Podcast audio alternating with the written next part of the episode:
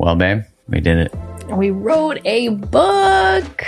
Yeah, man, it's it's actually surreal to even think about uh, that we wrote a book, had a baby, got married, not necessarily in that order. but the book is now available yeah. for pre-order, and we're so excited to share it with you. Oh, so looking forward to getting this book into your hands, to be in dialogue and conversation with all of you as we continue to liberate love from old imprints and codependent dynamics that keep us small, stuck, and stagnant. Yeah, you know, no matter your relationship status, this book walks you through what shaped you, why do you do what you do in relationship. It dives deep into your relationship blueprint, attachment styles, and most importantly, which is different than every other book that's ever covered codependency in the past, we explore the role of the nervous system in that. And the book is called Liberated Love. Yeah, release your codependent patterns and create the love you desire. Go to createthelove.com slash liberated love to order your copy now. That's createthelove.com slash liberated love and get that pre-order in and you'll be able to get a free download of a meditation we created and a workbook that goes along with it. Much love and appreciation for your support. Much love. Thank you. This episode is brought to you by Paramount Plus. Get in, loser! Mean Girls is now streaming on Paramount Plus. Join Cady Heron as she meets the plastics and Tina Fey's new twist on the modern classic. Get ready for more of the rumors, backstabbing, and jokes you loved from the original movie with some fetch surprises. Rated PG 13. Wear pink and head to ParamountPlus.com to try it free.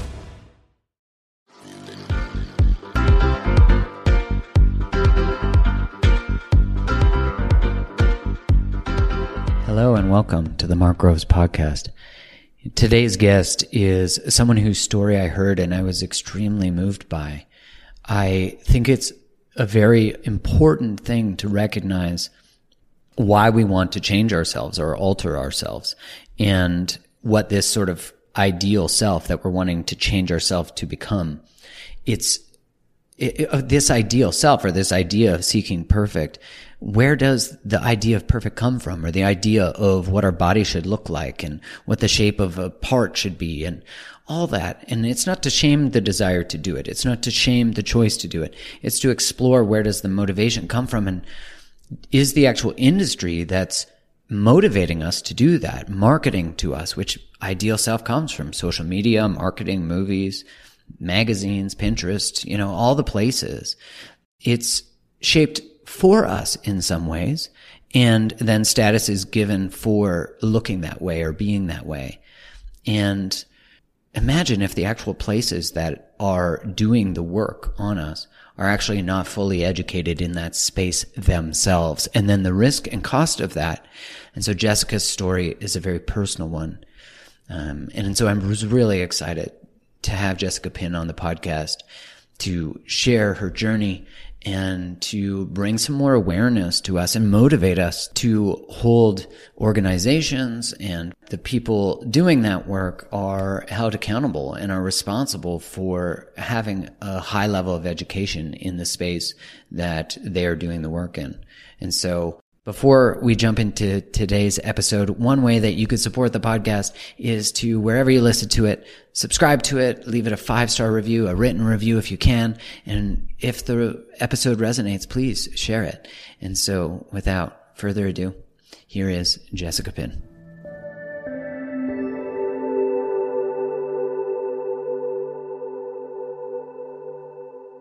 All right. Well, I am so excited to have Jessica Pin on the podcast.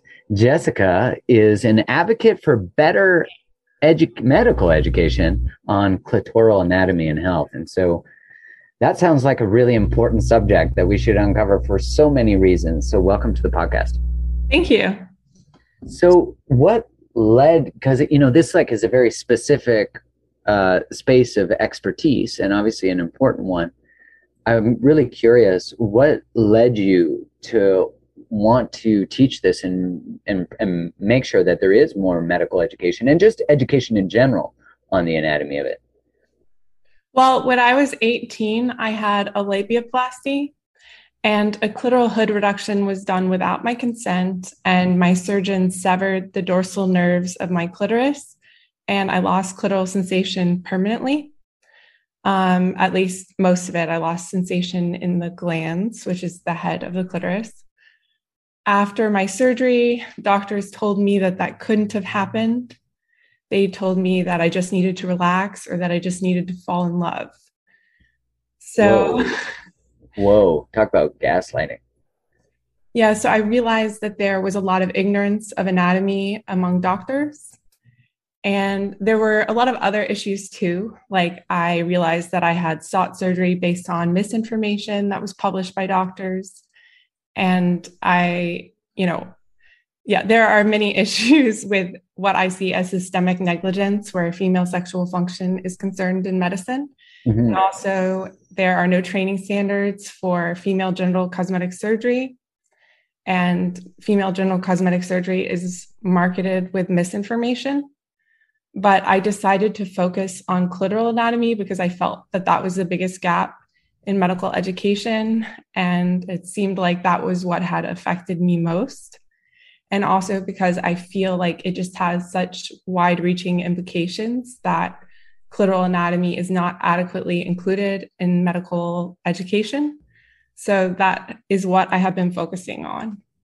Yeah, it's so true. Like in the, even when growing up, you know, in the education I got in school, there's, first off, I went to Catholic school, so they were terrified of talking about anything to do with pleasure or any space that might provide pleasure. Uh, but there was no education on that. I think the actual education I got surrounding the clitoris was through the internet.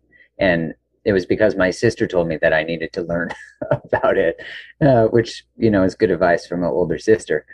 And it, it's interesting in the aspect of what you were saying about misinformation generating this uh, maybe misguided or or uh, a desire to get uh, plastic surgery in that space. What was the misinformation that that you see so prevalent that or eh, i'm guessing there's lots but yeah if you could just point out some of it just so we can identify it you know when we're driving down the freeway and you see these plastic surgery uh, ads on on the side of billboards which is crazy to me um, but yeah if you could share so the most common one is how labiaplasty is called rejuvenation that is actually fraud given that there have been 10 normative studies that have been done, and not one has shown any positive correlation between age and labia minora size in adult women. So we know that large labia minora are not associated with older age. In fact, the labia minora tend to atrophy with menopause and declining estrogen levels. Yet labiaplasty continues to be marketed as rejuvenation. So they're saying that as you age, the labia minora gets bigger is the marketing spin that they're putting on it. So come get some plastic surgery so that we can make your labia minora more attractive. And and is that the premise? Yeah. So labiaplasty involves reducing the size of the labia minora, and they call that rejuvenation. And rejuvenation wow. means to make young again, and that is basically that is misleading um, so I saw that when I was 17, actually, and it led me to believe that I looked old. Wow. They, will, they will also say that protruding labia minora are hypertrophic. Hypertrophy means excessive development. They say that half the female population has hypertrophy. Basically, about half the female population has labia minora that protrude. So it's very, very common.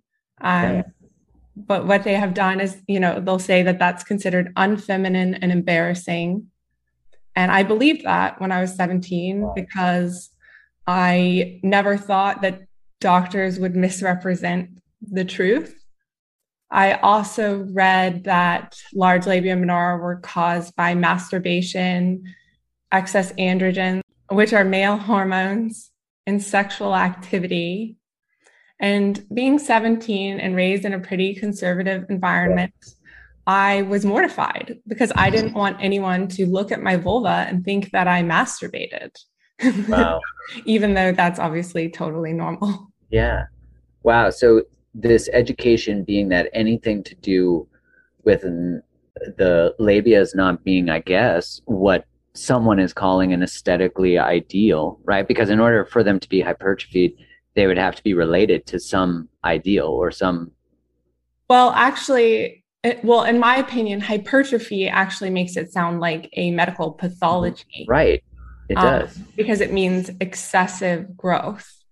And so it's not even about an aesthetic ideal. I think it goes farther than that in implying that half the female population has labia minora that are pathologically large, which is not reasonable. And I think it's misleading. I think when women read that, they come to believe there's something really wrong with them on a different level than just not being pretty, right?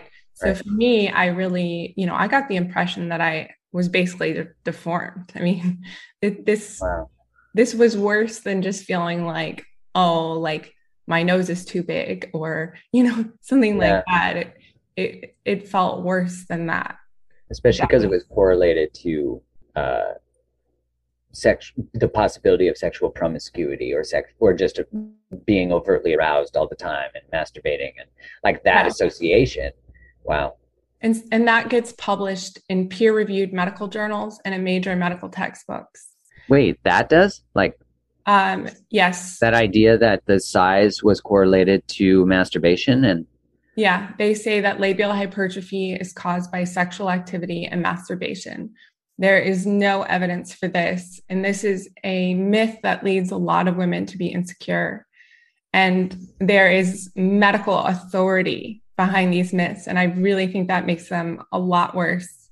Um, I know that a lot of women, especially teenage girls, are impacted by myths that large labia minora indicate promiscuity. Yeah. I know recently one 19 year old said she sought a labiaplasty because of memes on Instagram that implied that women who had large labia minora had had a lot of sexual partners. And I think, you know, young women are probably the most affected by this because like like I know at my age, if like if someone's like, "Oh, Jessica, we know you masturbate," or "Jessica, we know you've had sex with a lot of guys," like I don't, I don't give a fuck. Right. language. I'm not worried. No, we invite that language. you need to express it. But I think with teenagers, like it's they're much more concerned about that sort of thing, and it affects them on a very deep level. And I have a lot of concerns about that because I really think that a lot of young women are seeking these surgeries in one study, the average age of women seeking labiaplasty was 23. 66% were virgins. Wow. So you see the power of the marketing, you see the power of the establishment, the power of the medical authority. Because you yeah. know what you said about, I never thought a, a doctor would lie to me. Like, why would a doctor misrepresent information? And I remember driving by a billboard um, I forget where, but it said get it essentially was like saying get Botox or get injections, start now, stay the same age. And I was like, wow, like talk about first the denial of aging being a beautiful process, the rejection of it, this idea that, you know, all plastic surgery really appeals, most of it appeals to this idea, uh, with the way it's marketed, of rejuvenation, of like maintaining youth and I've really been thinking a lot about that. Like, if we reject our own aging process, which I get that as a male, that's a very, it's easier for me to say because George Clooney has been the sexiest man for like, he just keeps staying sexy and getting older. Yeah. You know, and that sounds funny, but it's totally not fair because there's like this idea from a power or status perspective that an older man with silver hair has more of that, that makes him more desirable, and a woman is more desirable if she maintains this allure of um, of fertility, of like youth, shiny hair, you know, all those things. I'm curious your thoughts on that. Well, I may be different than other women, but personally, I don't find older men attractive. I think George Clooney is an exception. Um, you know, Sandra Bullock is also an exception. She got more beautiful in her 50s, I think. I mean, you know, so there will always be exceptions. I think in general, most people do tend to lose their looks as they age, both men and women.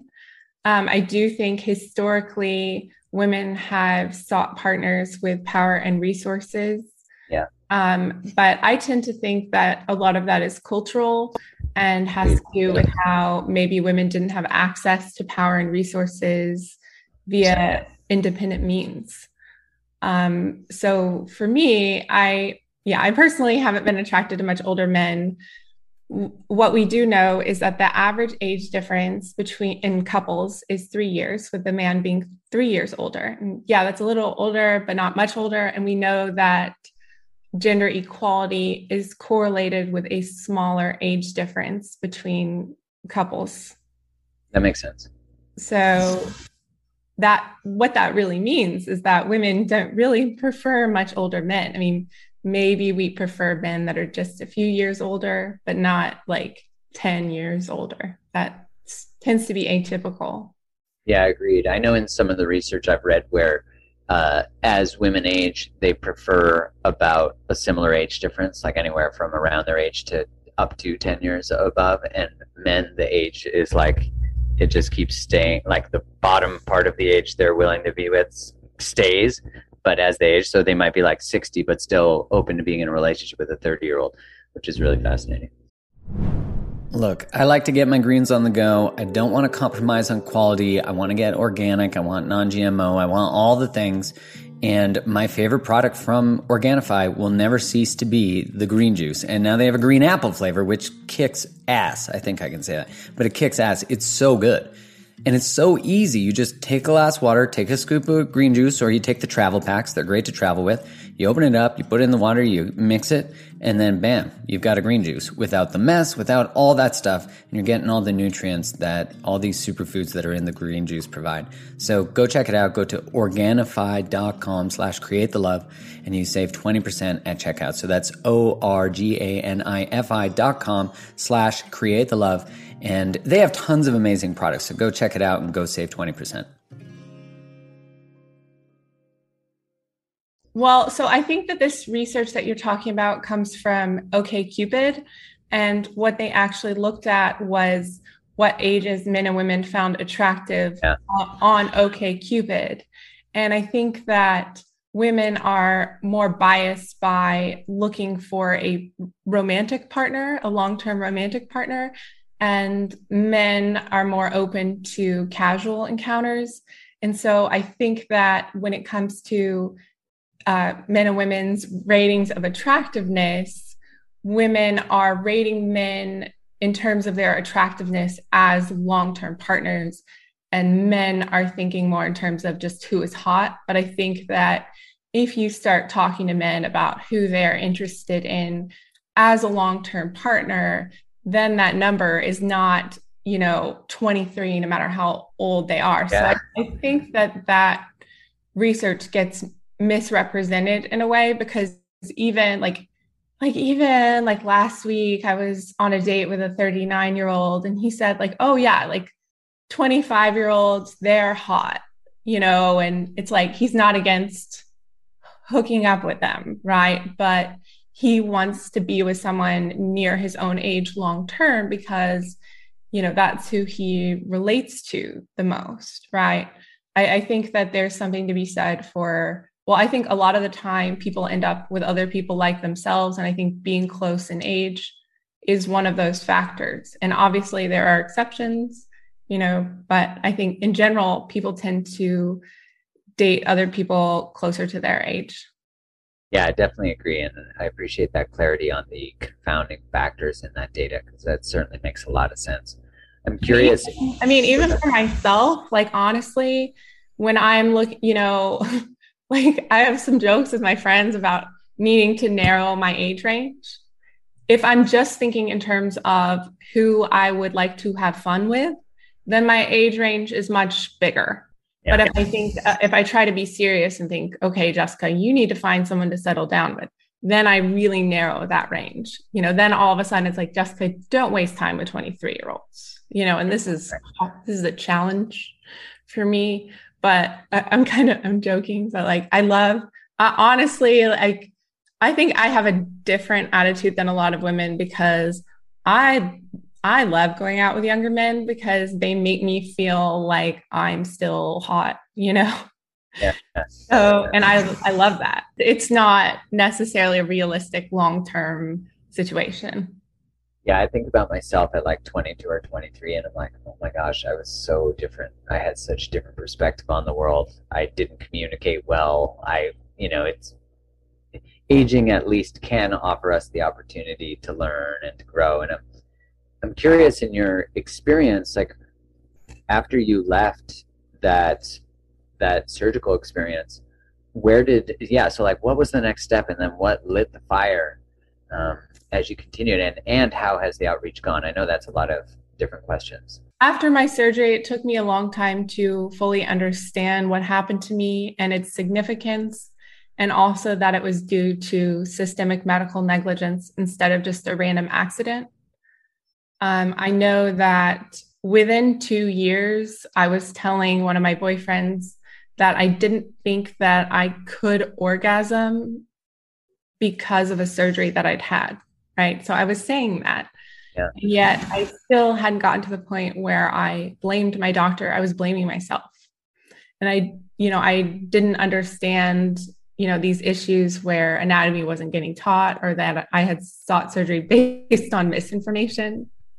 One funny thing was it was actually in 2007 when I started watching porn that I realized that you know, I had not needed surgery. Like I had really thought, you know, that I had needed surgery because I really thought I had this terribly embarrassing problem. And the irony is, people always blame porn for the rise in female genital cosmetic surgery, but it was porn that made me realize that I had been totally normal looking before my surgery.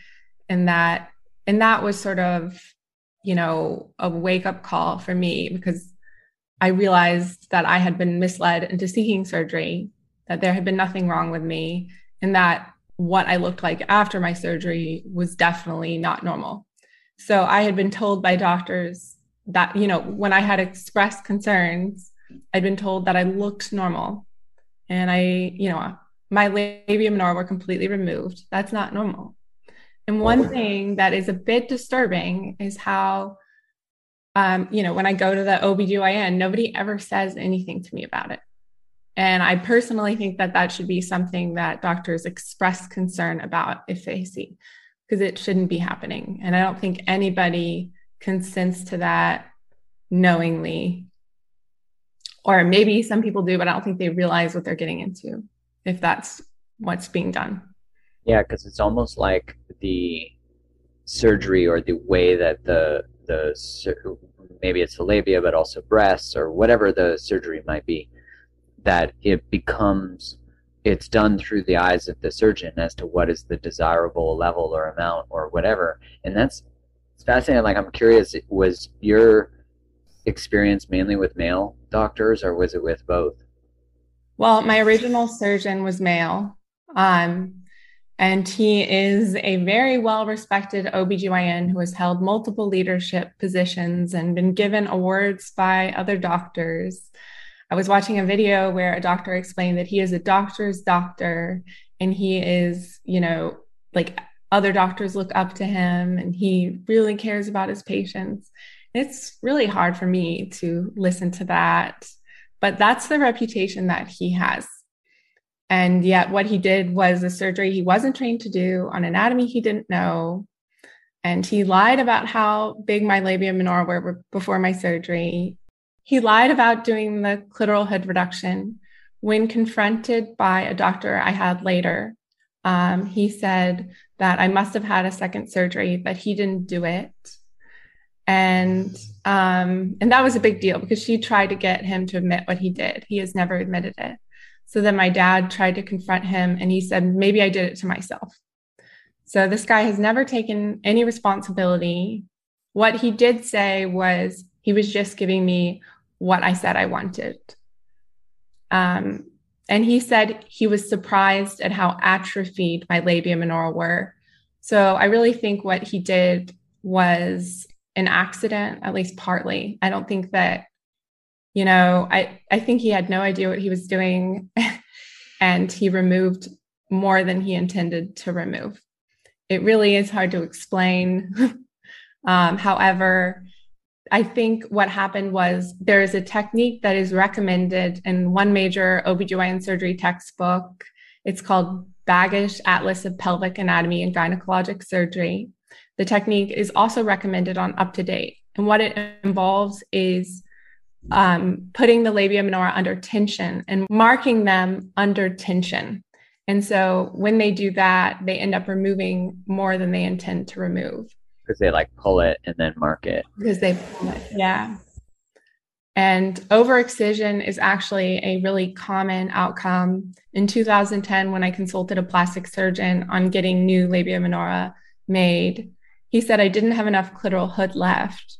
But he also said that he sees that all the time because most surgeons don't know what they're doing um, because there were no training standards and there still are no training standards. There are no training standards for those for dealing with such a delicate space, but uh, you know all surgeries that are on bodies should be specific and delicate. I'm curious, like, so they have none. There's not like a, hey, you need to go learn this specific skill, especially around the clitoral hood and the clitoris. Yeah, so people need to understand that clitoral hood reductions are fundamentally clitoral surgeries. They are surgeries on clitoral skin. Most of the clitoral hood is skin of the clitoris itself. Nerves of the clitoris are just beneath the skin. Most surgeons who operate on the clitoral hood don't realize that because they have not been taught about those nerves. Um, there are no training standards for female genital cosmetic surgery. Um, this is something that I think a lot of people don't fully understand. They think that getting a labiaplasty is just like getting, you know, a boob job or a nose job. But, you know, one really big difference is there are no training standards for labiaplasty. There are training standards for all other major cosmetic surgeries. If you go to a board certified plastic surgeon for a breast reduction, for example, you know that they have been trained to do breast reduction in residency. You know that they have done a minimum number of breast reductions during their residency under supervision. You know that they have been formally trained in techniques, and you know that they've been taught detailed surgical anatomy of the breast. None of that is true for female genital cosmetic surgery. One thing that my father and I have done so, my dad is a plastic surgeon. And one thing that we've tried to do is we've tried to change privileging at surgery centers so that surgeons would have to show that they've been trained in order to get permission to do these procedures in the surgery centers. Hmm. And we have been unsuccessful Hey, it's Kaley Cuoco for Priceline. Ready to go to your happy place for a happy price? Well, why didn't you say so? Just download the Priceline app right now and save up to 60% on hotels. So, whether it's Cousin Kevin's Kazoo concert in Kansas City, go Kevin, or Becky's Bachelorette Bash in Bermuda, you never have to miss a trip ever again. So, download the Priceline app today. Your savings are waiting. Go to your happy place for a happy price. Go to your happy price, Priceline why isn't that something that a surgical center would want? Like, I would imagine it's a selling feature to say someone's a board certified at and has taken training on the breast. Why not on something as important as as that? Because the professional medical organizations advise that they give privileges to um, board certified plastic surgeons and OBGYNs, um, and that those specialties should not have to get extra training. It is Sounds strange. Like, Sorry? Sounds like they need it. I think that they need it. I think that surgeons should be trained to do the procedures that they're doing. I mean, this is not, you're not asking for something crazy. Like, this is just logical. Like, this is like, oh, yeah, you're going to do surgery around the clitoris. You should know about the clitoris. Yeah. So I'm not entirely sure what the barriers to this are, but I think that until professional medical organizations are offering the extra training that is required for privileging, there will be no incentive for them to to say that it should be required because they're not making any money from requiring it. Right. And meanwhile, they want their board certification to be sufficient for everyone board certified to do what they want to do. And I think generally doctors do not like having to go get more training. They just want to do procedures and make money. Wow, at the cost of, you know, I'm in your now your research and your expertise in this space because it sounds to me like you're just like a you know every study, every book, every surgical um, manual. I'm curious: is have you now that you're you're in the space so much? Do you see tons and tons of women who have gone through this? No. Um, so that is sort of surprising to me because when I look at the literature on female genital cosmetic surgery, it basically proves that a lot of surgeons are operating blind to anatomy. Um, and you can also see board certified plastic surgeons and board certified OBGYNs describing anatomy incorrectly on RealSelf. And they will be describing it incorrectly in telling patients about risks and also in telling patients who have been harmed that it's all in their heads. However, I really don't get that many stories of women who have been harmed. It may be that those women just don't find me or that they don't feel comfortable reaching out or you know maybe they don't want to talk about it. I think a lot of them blame themselves. That's been one problem. Every single time someone reaches out to me, they they blame themselves and I have to explain to them that it's not their fault. And it's not. It's very frustrating to me how much women blame themselves because what I want is I want women to get angry at the people who are responsible instead of at themselves because this needs to change. Um, I personally view it as an affront to my dignity that the standard of care has not changed more than it has in the past 18 years. And I personally hate knowing that my doctor could still get privileges to do a labiaplasty today and could still do what he did to me to somebody else, and that it would be very hard to pursue any lawsuit against him or get any kind of justice. And I want to see that change. Mm-hmm. Have you had the like? Was there any justice to him? In- no. Um, one problem is I never, you know, I I never tried to sue him, and I also never reported him to the state medical board. Um, the problem is I didn't really understand what had happened, and I didn't understand that there was malpractice until after the two year statute of limitations which is why every time someone reaches out to me and they say, Oh, like my surgeon says that it might get better and all of that, I say, No, you need to look for a lawyer now. Um, but it's very hard because I don't think many lawyers will take these cases. Just yesterday, I texted a law firm to a woman who was harmed and I said, Hey, like, you could try this. And she didn't answer. I don't know what her plans are, but I think it can be very hard you know, I think the whole process is hard. I know that one woman's case has been dragged out for four years now, and she might lose. And I think, you know, the whole situation, I think it's very tra- traumatic because it involves having to, to talk about something very intimate and private and traumatic. And I don't, you know, there are caps on how much patients can get and I don't know of any case that's gone to court and won. I mean, maybe there has been one. I've just, I've never heard of that happening. Yeah, you start going. Yep, that's pretty much it. Um, the other thing is, I never reported to the state medical board. My dad was very cynical about that. He said he thought the board would blame me and take my doctor's side.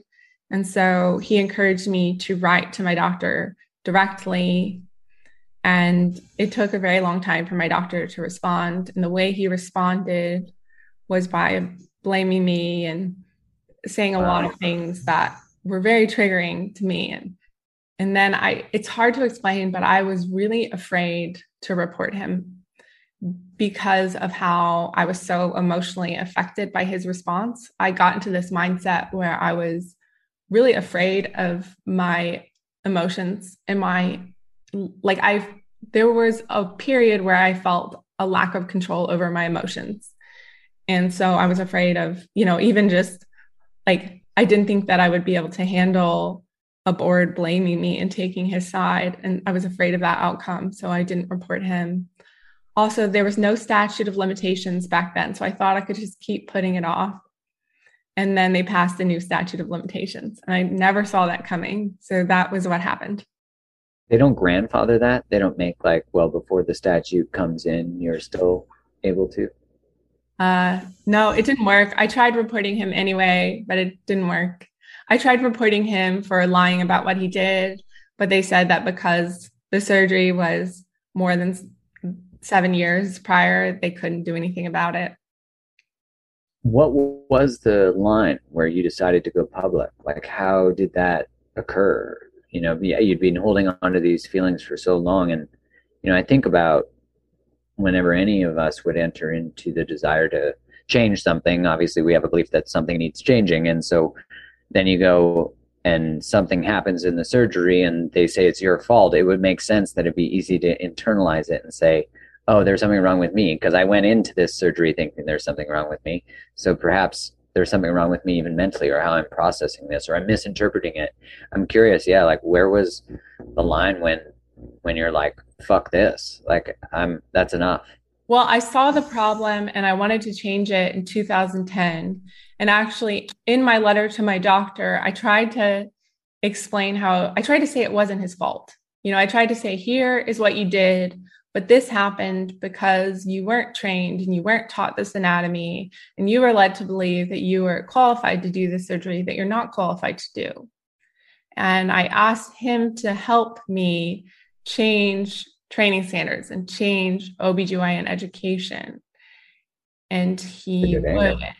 That was my angle. And what I was looking for from him is an apology and help making a change for others and given his status in OBGYN and all the leadership positions he's had, you know, that would have been a really good strategy if he had been willing. He he wasn't. um, and so, you know, I, I spent a lot of time very depressed, which now I look back on and it, you know, it's frustrating that I wasted so much time. Um, what happened is I didn't know how to change things one thing I did was I wrote this 200 page paper explaining the problem and just going over all the literature. I felt like I needed to prove it yeah. because it seemed like no one would believe me. Um, and the people that I talked to, part of the problem was I didn't feel like I could talk to anyone about what happened to me. So it was just my parents and therapists. And it didn't seem like people really understood or believed me now my parents are very supportive and my dad you know does everything he can to help me. It wasn't always like that. Um and therapists that i went to didn't understand. Um like in 2011 when i told my psychiatrist that i needed to change i needed to solve the problem because i needed to make what happened to me positive yeah, he said you can't make it positive this episode is brought to you by Paramount Plus. An unlikely friendship begins in the Paramount Plus original movie Little Wing, starring Brooklyn Prince with Kelly Reilly and Brian Cox. Reeling from her parents' divorce, Caitlin steals a valuable bird to save her home, but instead forms a bond with the owner, leading to a new outlook on life. Little Wing, now streaming exclusively on Paramount Plus. Head to ParamountPlus.com to try it free. Rated PG 13 and it was so strange. And I paid one therapist. Wow. I, I, I paid her to read the paper that I had written. And at that point, it was 200 pages long. And she read it and she said, Why are you doing this? And I felt crazy because in the paper, I explained that surgeons were misinforming patients, that surgeons were not taught anatomy that they operated on. You know, I went over all of those issues.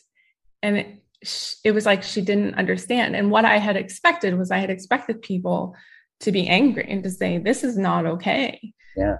And I wasn't getting that. And it, you know, so I, I didn't know what to do. And I think I was afraid. I was, yeah, I just, it took me a very long time to figure out what to do and to stop being afraid to take action. I think that I've had a lot of issues with fear of failure in my life that preceded my activism, you know. But so I finally started taking action in December of 2017, I think. Um, and I finally, you know, I met with the head of patient safety at Baylor Hospital in Dallas, which is where my doctor works. Um, and I met with the chief medical officer and I started sending just tons of emails. but it took me a long time. Like, and it's, it's sort of embarrassing and it's weird that I think a lot of doctors don't really understand how to change medicine because I asked my dad over and over, I said, who determines the standard of care? Who has a capability to determine what gets taught and how surgeons are trained? And it was weird how hard it was to get answers from my dad. Um, but eventually I figured it out. And so, you know, I started emailing the American Board of OBGYN, the American College of OBGYN, and the American College uh, I'm sorry, the American Council on Graduate Medical Education. And, you know, at first I was focused on OBGYN, but I've also focused on changing plastic surgery as well. Like I've gotten the American Society of Plastic Surgeons to update their standardized consent forms. Um, yeah, so I finally wow, started doing. That's incredible. Yeah, the way that I took everything public was because, you know, what happened was I was advocating for three months and it didn't seem like I was getting anywhere. And I was just getting increasingly frustrated. And so um, I remember one day I got this email back from a urologist, and her name is Dr. Claire Yang. And she had published multiple studies on the clitoris. And so I asked her how she thought I could get it taught to OBGYNs. And she said the problem was there was a lack of interest and that she didn't know how to get the information widespread. And so I just, you know, I think I just got exasperated. You know, yeah, that even even this woman who is the expert on that anatomy just seemed so cynical about being able to get it taught. And it mm-hmm. just seems so crazy because it's really basic anatomy and it shouldn't be, it should just, I mean, it should be taught to all medical students. Um, so that's how I took at least my, you know, I I wrote an article on how the nerves and vasculature of the clitoris are not taught to OBGYNs. And the way that I titled that article, I think, was inflammatory. And I changed the title to say that it's not in their literature. What and was that, the first title? I kind of I want to hear. I said the first title was OBGYNs are not taught nerves and vasculature of the clitoris and and that was a big mistake for two reasons. Number one, it came across as a personal insult to OBGYNs, or at least that's how they took it. Number two, I said, it, I mean, it was it was true. Yeah. It's true. Yeah. Number two, I said of the clitoris instead of in the clitoris. And what's frustrating is I even asked my dad, I said, Dad, should I say of the clitoris or in the clitoris? And he, said, Oh, of the clitoris is fine. That makes sense. No, because the problem is that a lot of doctors think that they know the nerves and vessels of the clitoris, and they think that just includes nerves and vessels leading up to the clitoris and not in the clitoris itself. And so that was a fundamental miscommunication because when they saw that, they were just like, Of course we know that. Like, how dare you say that we don't know that? But what the they, irony of that is that they don't know the completeness of it. And so, in their own ignorance or like lack of ignorance isn't the right word, lack of education, uh, it actually is fulfilling this idea that they know it, even though they're not taught it. Do you know what I mean? Yeah, that's yeah. interesting. It's like they're not taught it. So when they hear of the clitoris, they're like, we know all of it, but they just, it's actually incomplete knowledge. So based on their incomplete knowledge, they know everything. I mean, it's like if you only taught the nerves and vessels leading up to the wrist and you thought right. that that was adequate anatomy of the hand. Right. Like that that's not. but they just they don't realize that. So you got picked on for the language you used rather than the actual content of the article that, you know, served as a hey, we need to learn this. Yeah. I mean, I have been criticized a lot for my tactics and have made a lot of enemies over the years.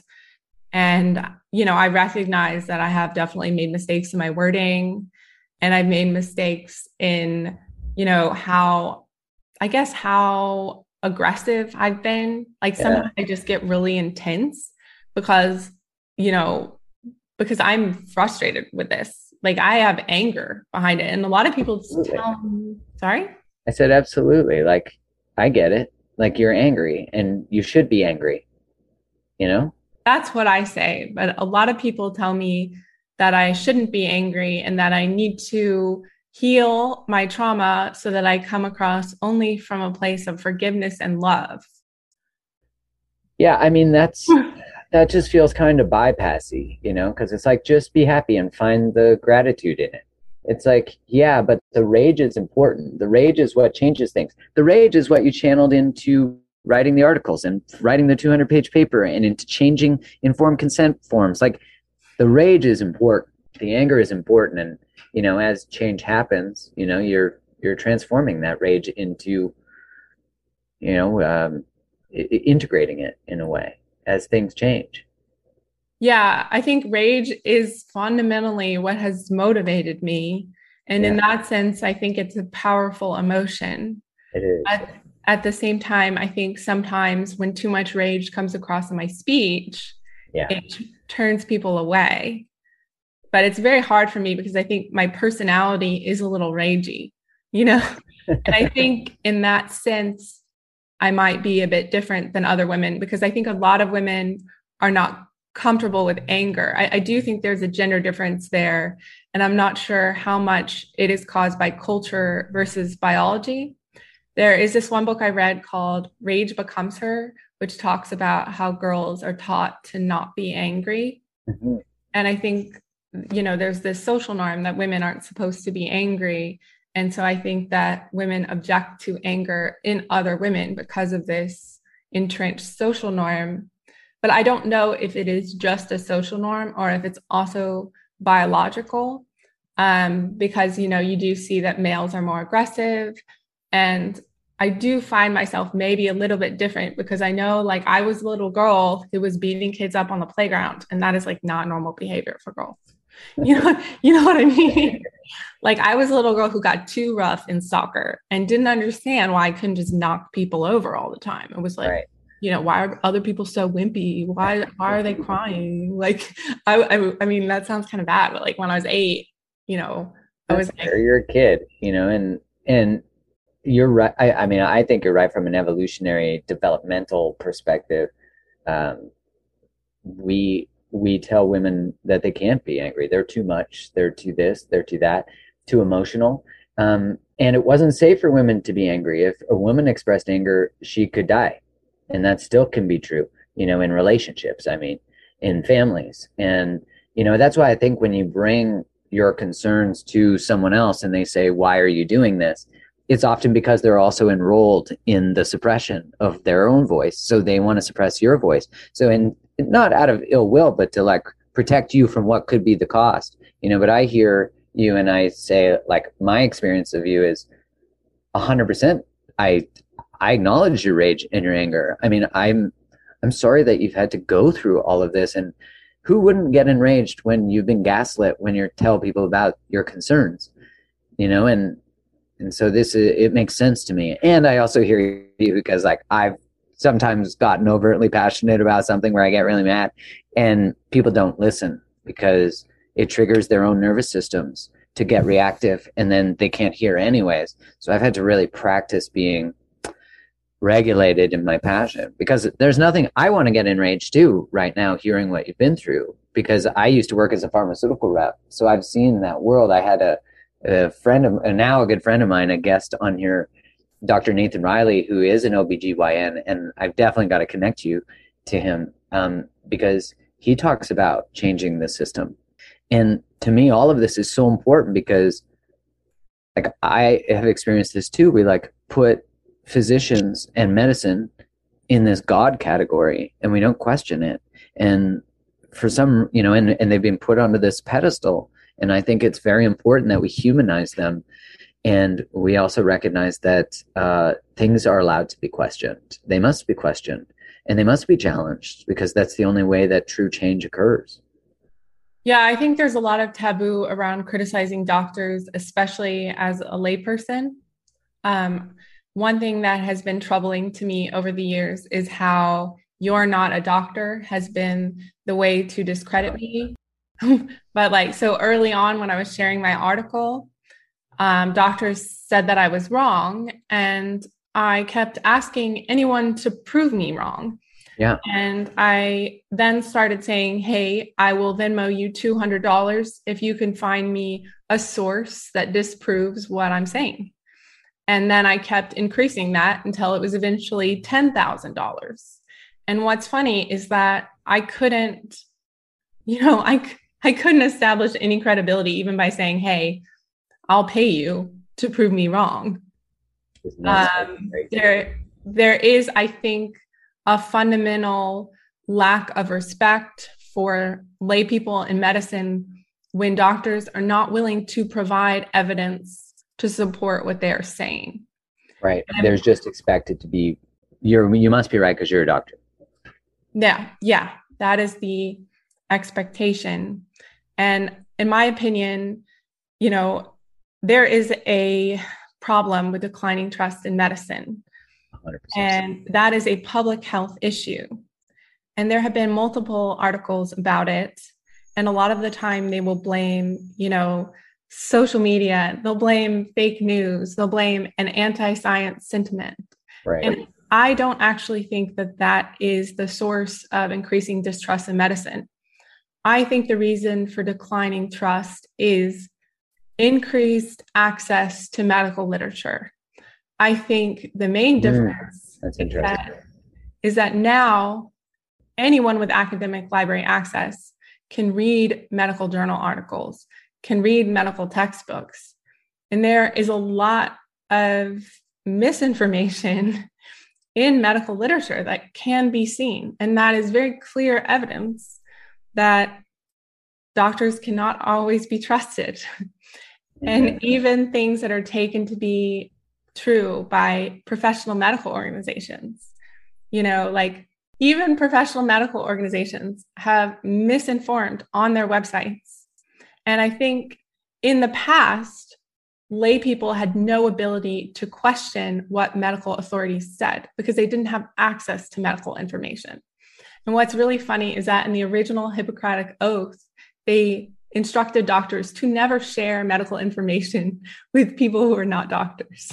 I think that's very funny because I think that that strategy probably worked for a long time. You know, doctors had a monopoly on medical information. Mm, that's interesting.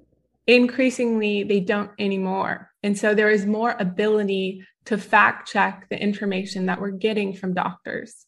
And so, what I think is that doctors should be trying harder to make sure that what they're saying is true. And there should be a very high standard for, you know, correctness in medical literature. And that is lacking. You know, like the fact that claims get published in medical literature that are not supported by any evidence, that should not be acceptable today. Agreed. So, what I see in medical literature is a lack of respect for science. And doctors will, say, oh, people are losing respect. I'm sorry, doctors will say people are losing trust in medicine because they're anti science. But in my opinion, they're losing trust in medicine because they're realizing medicine is often anti science. And, you know, that, that maybe is sort of a controversial, sorry. I love it. But if you look at medical literature, that is the story that medical literature tells. So, you know, and obviously not all the time, you know, probably most things that doctors are taught and the doctors tell their patients are true. But I think that these errors that happen need to be taken seriously and they're not taken seriously. When you bring, you know, misinformation medical literature to the attention of editors and authors and professional medical organizations, they tend to dismiss and deny when I wrote a letter to the editor saying, hey, there is no evidence that excess androgens cause labial hypertrophy. The author responded by saying whether or not androgens cause hypertrophy is beyond the scope of this paper. If it be, sorry, if it was beyond the scope, they never should have published it. Right. They shouldn't even put the information in there unless it's supported by actual data. Yeah. Um, and I haven't tried writing that many letters to the editor, just that one. But I did ask the chief editor of the Journal of Sexual Medicine if I could write a letter to the editor regarding how at least six articles in the Journal of Sexual Medicine mislabeled the clitoris. They mislabel the clitoral body as the glans, which is just like mislabeling the shaft of the penis as the glans, which would be obviously ridiculous, right? The glans is the head.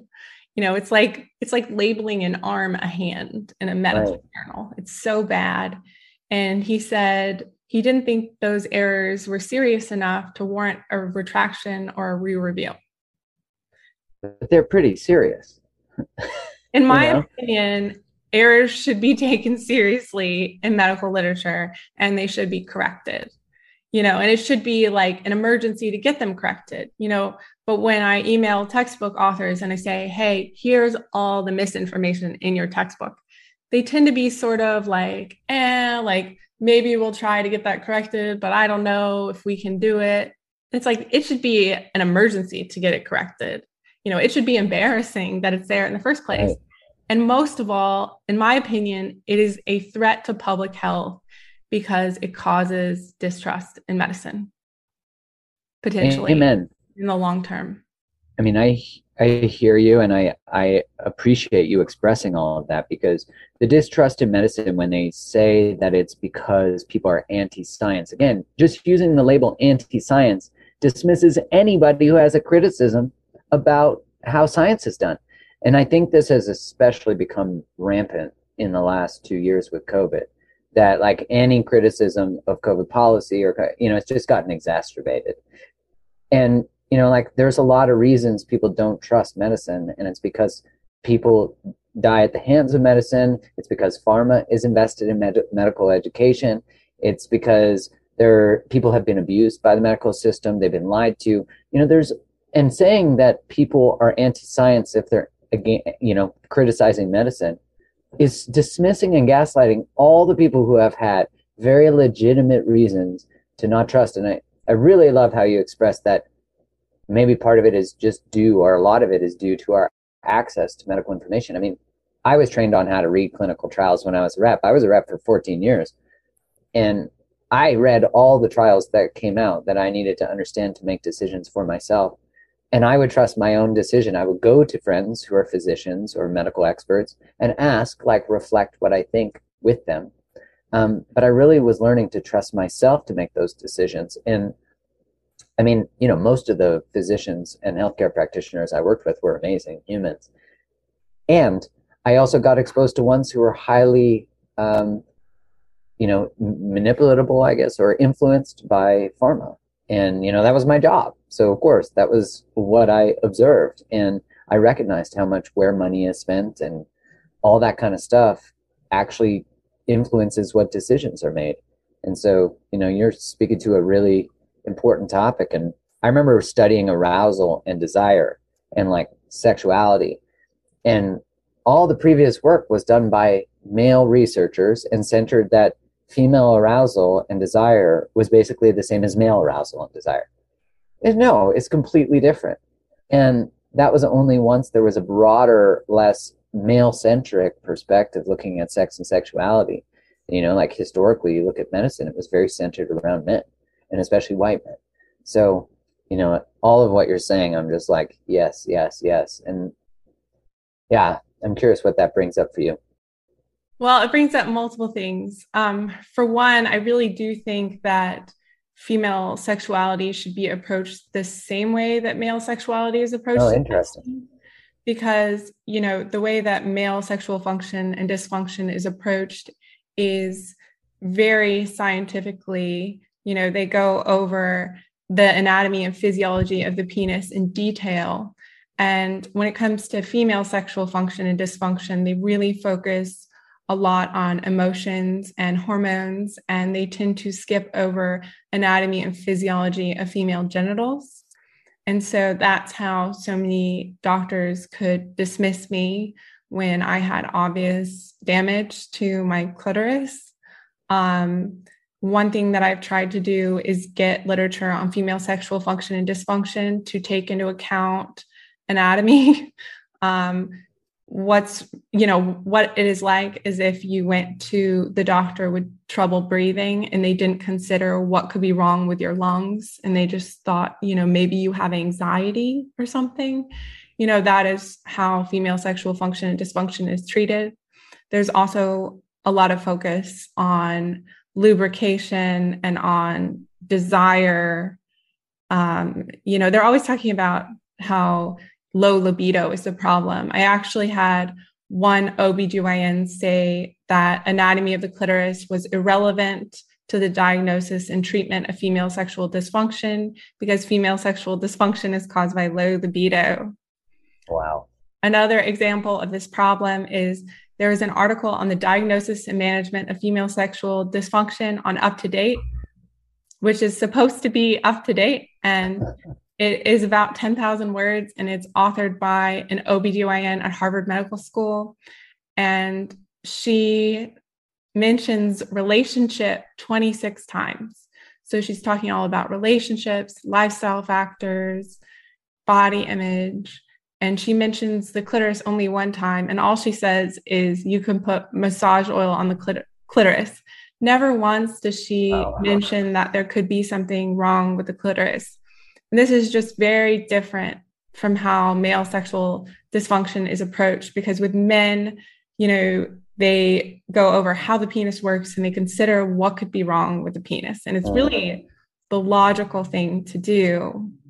And I really think there's, you know, the focus on desire, I think, is a problem because, you know, there was one woman who lost clitoral sensation and lost the ability to orgasm after a biopsy and in her chart, so she sent me her medical chart and it says she has low libido. It doesn't say anything about what happened wow. to her clitoris. It's really crazy.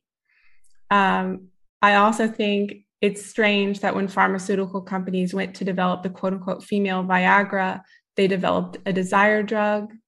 In my opinion, the way female sexual function, sorry, the way that female sexual function is assessed is problematic. Um, the main way that it gets assessed is with this female sexual function index, yeah. which is a questionnaire that was developed by a male psychologist. Yeah. It focuses on psychological satisfaction and lubrication. Um, I do not register as having dysfunction on that scale.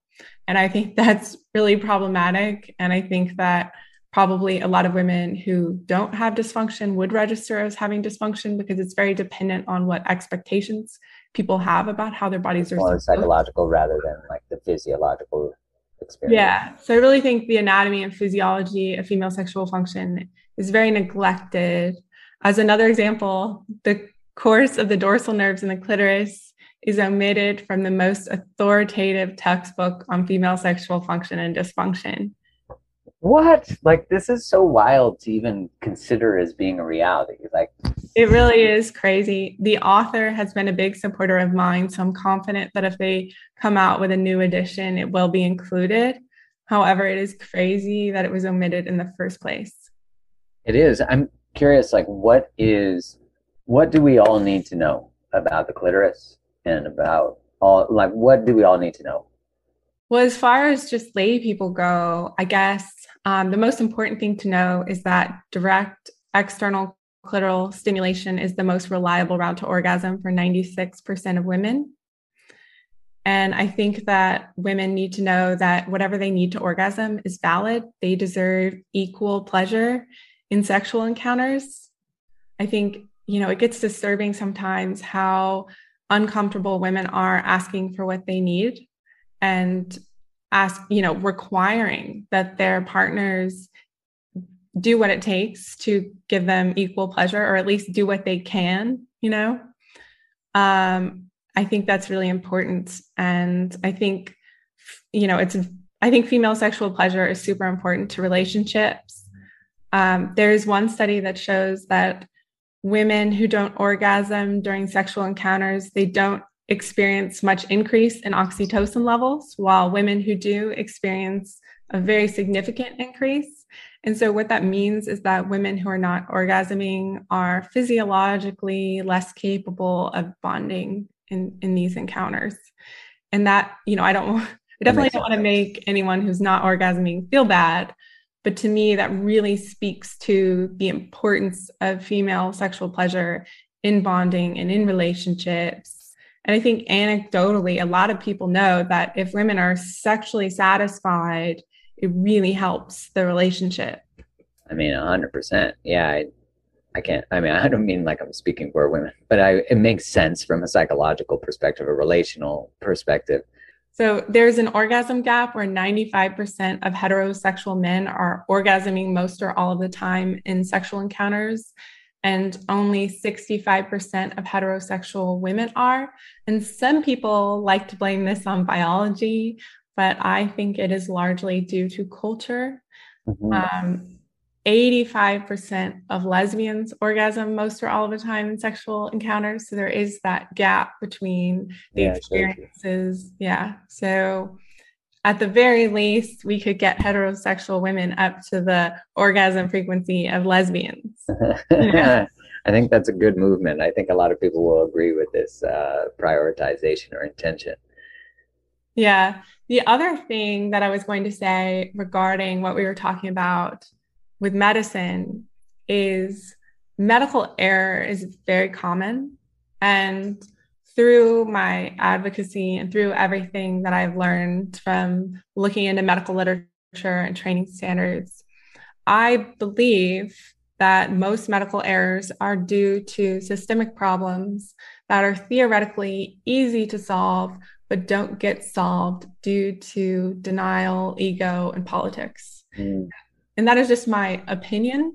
You know, I can't prove it, obviously, but it is what I suspect based on how there is really, there are really clear systemic reasons for why what happened to me happened. And they continue to lead to errors that harm other women, and nothing changes. There's no feedback, right. there's no learning from mistakes.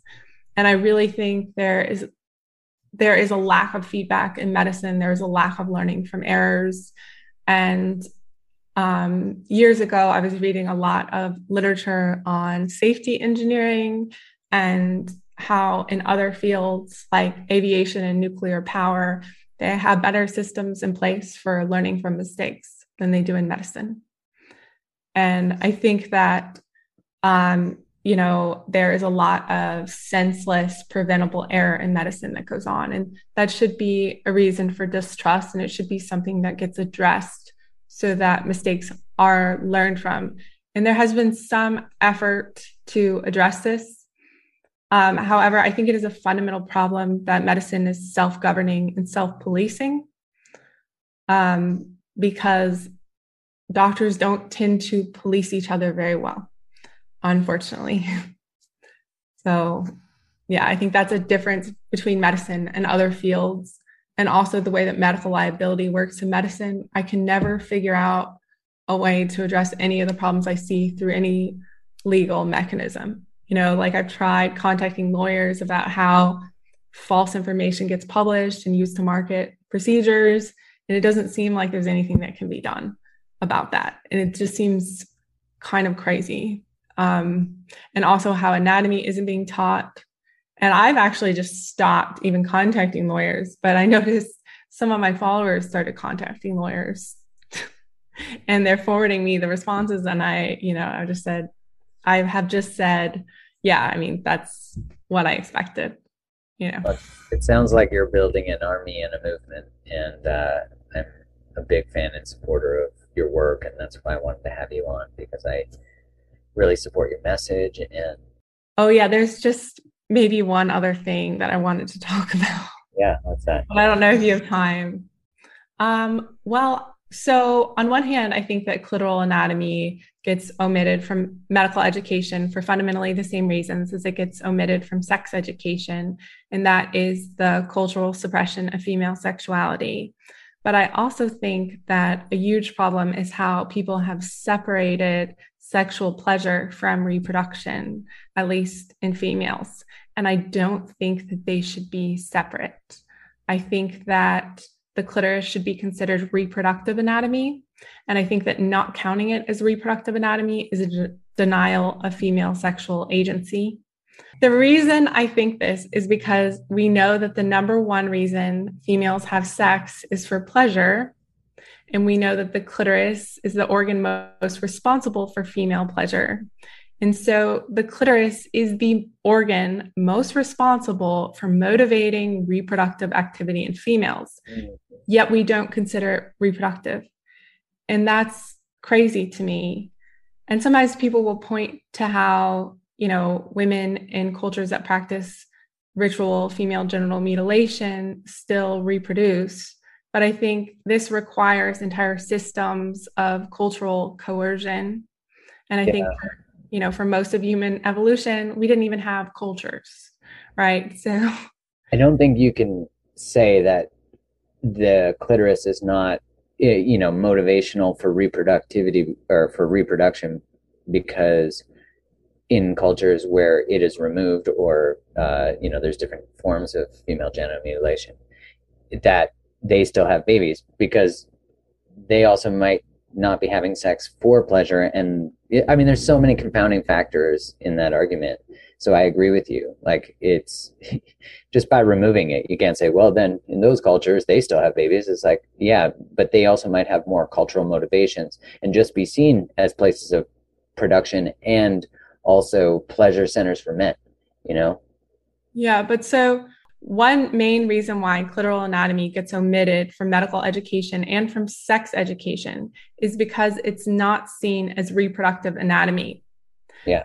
I mean, I've actually had medical students argue that detailed clitoral anatomy or detailed anatomy for the vulva in general is not covered in their general anatomy because the vulva is not reproductive and because female orgasms are not as medically relevant as male orgasms. And I fundamentally disagree with that. Yeah, I, I agree too.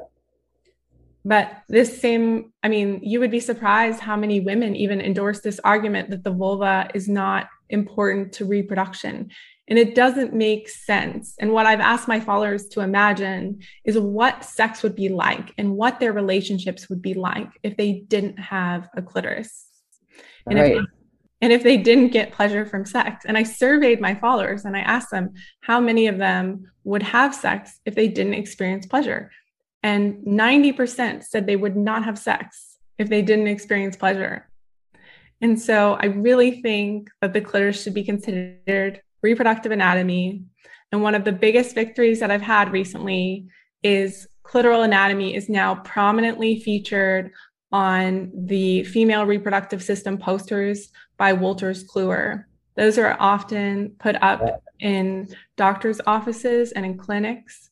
And so that means that now doctors will have exposure to this anatomy that most of them are never taught, and patients will be seeing it on the walls, hopefully.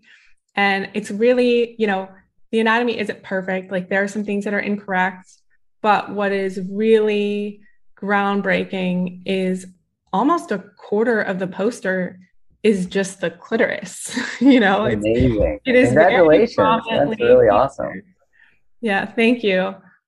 And I think, you know, I think that's what makes sense because I think the clitoris is so important to women and to our sexuality.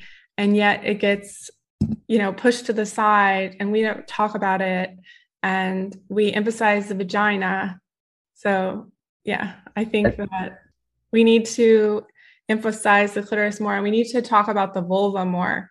I think one reason so many women develop insecurities about their vulvas is because we don't talk about it. And as a culture, we define female genitals as a cavity. You know, we talk about female genitals as birth canals and as cavities for male pleasure. That's what it fundamentally means when we refer to female genitals as vaginas instead of vulvas, you know. And so I really think that we need to talk about vulvas more. Vulvas are what most women like see and feel from day to day. You know, so that's another thing is I surveyed my followers and I asked them, what are they most aware of? Are they most aware of their vulva or their vagina just from day to day? Like, what are they aware of and interacting with you know what i mean? Yeah. especially with like little girls. Like when you're a little girl at least when i was a little girl i didn't know that there was a hole you know? Yeah. so i should have been taught the word vulva for what i was actually aware of but nobody taught me that word. And also nobody talks about how the vulva changes in puberty. So there are so many girls who go through puberty and their labia minora get bigger which is totally typical and they think oh no there's something wrong with me and really the labia minora they develop during puberty just like breasts do and so, why don't we talk about this? You know, I think we should talk about it. And if we recognized it as normal and as a sign of maturation, then women would not be thinking, oh no, I have this terrible problem and I need to get them reduced, you know. And what is getting marketed as a quote unquote ideal is the aesthetic that most little girls have, you know. Um, wow, that's nuts. Yeah.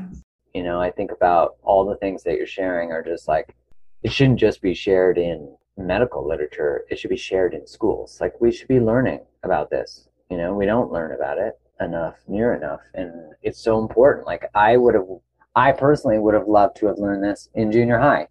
You know, and yeah. I, obviously I don't need the like deep neural breakdown of everything, but it would have been really helpful, you know, and they're so afraid of teaching anything that's correlated with sex. I mean, I love what you said about reproduction because literally everything humans and, and animals do is actually on some way to lead to reproduction.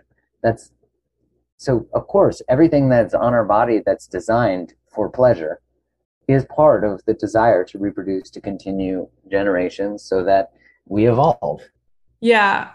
Yeah, I also think like one point that I've made is I think it's sort of rape culture to say that organs responsible for female pleasure are not reproductive anatomy because it implies that women would reproduce without pleasure. And that to me implies a lack of female consent because I don't see a lot of women consenting, you know, willingly unless they're actually feeling pleasure from it. Yeah, that's true. And, and interesting too how the data on like arousal like a woman can achieve arousal but not be in a state of consent which is really fascinating um, and that's postulated to be to due to survival i'm curious like for the people listening how like if they want to reach out to you or how do they find out more from you? Where do they follow you? All that kind of stuff. Um, I am on Instagram at Jessica underscore and A N N underscore pin P I N. And I'm on TikTok under the same, and I am Mediclit on Twitter, M E D I C L I T. Um, in my bio on Instagram, I have a bunch of links to podcasts I've done and to a petition that I have for the American College of OBGYN to dictate that nerves in the clitoris be taught. Um, I would really appreciate anyone signing that petition. Um, I don't know if it will ever work. Um, last year, it got me a phone call with the Council on Residency Education and Obstetrics and Gynecology. I could not convince them to specify that that anatomy be taught.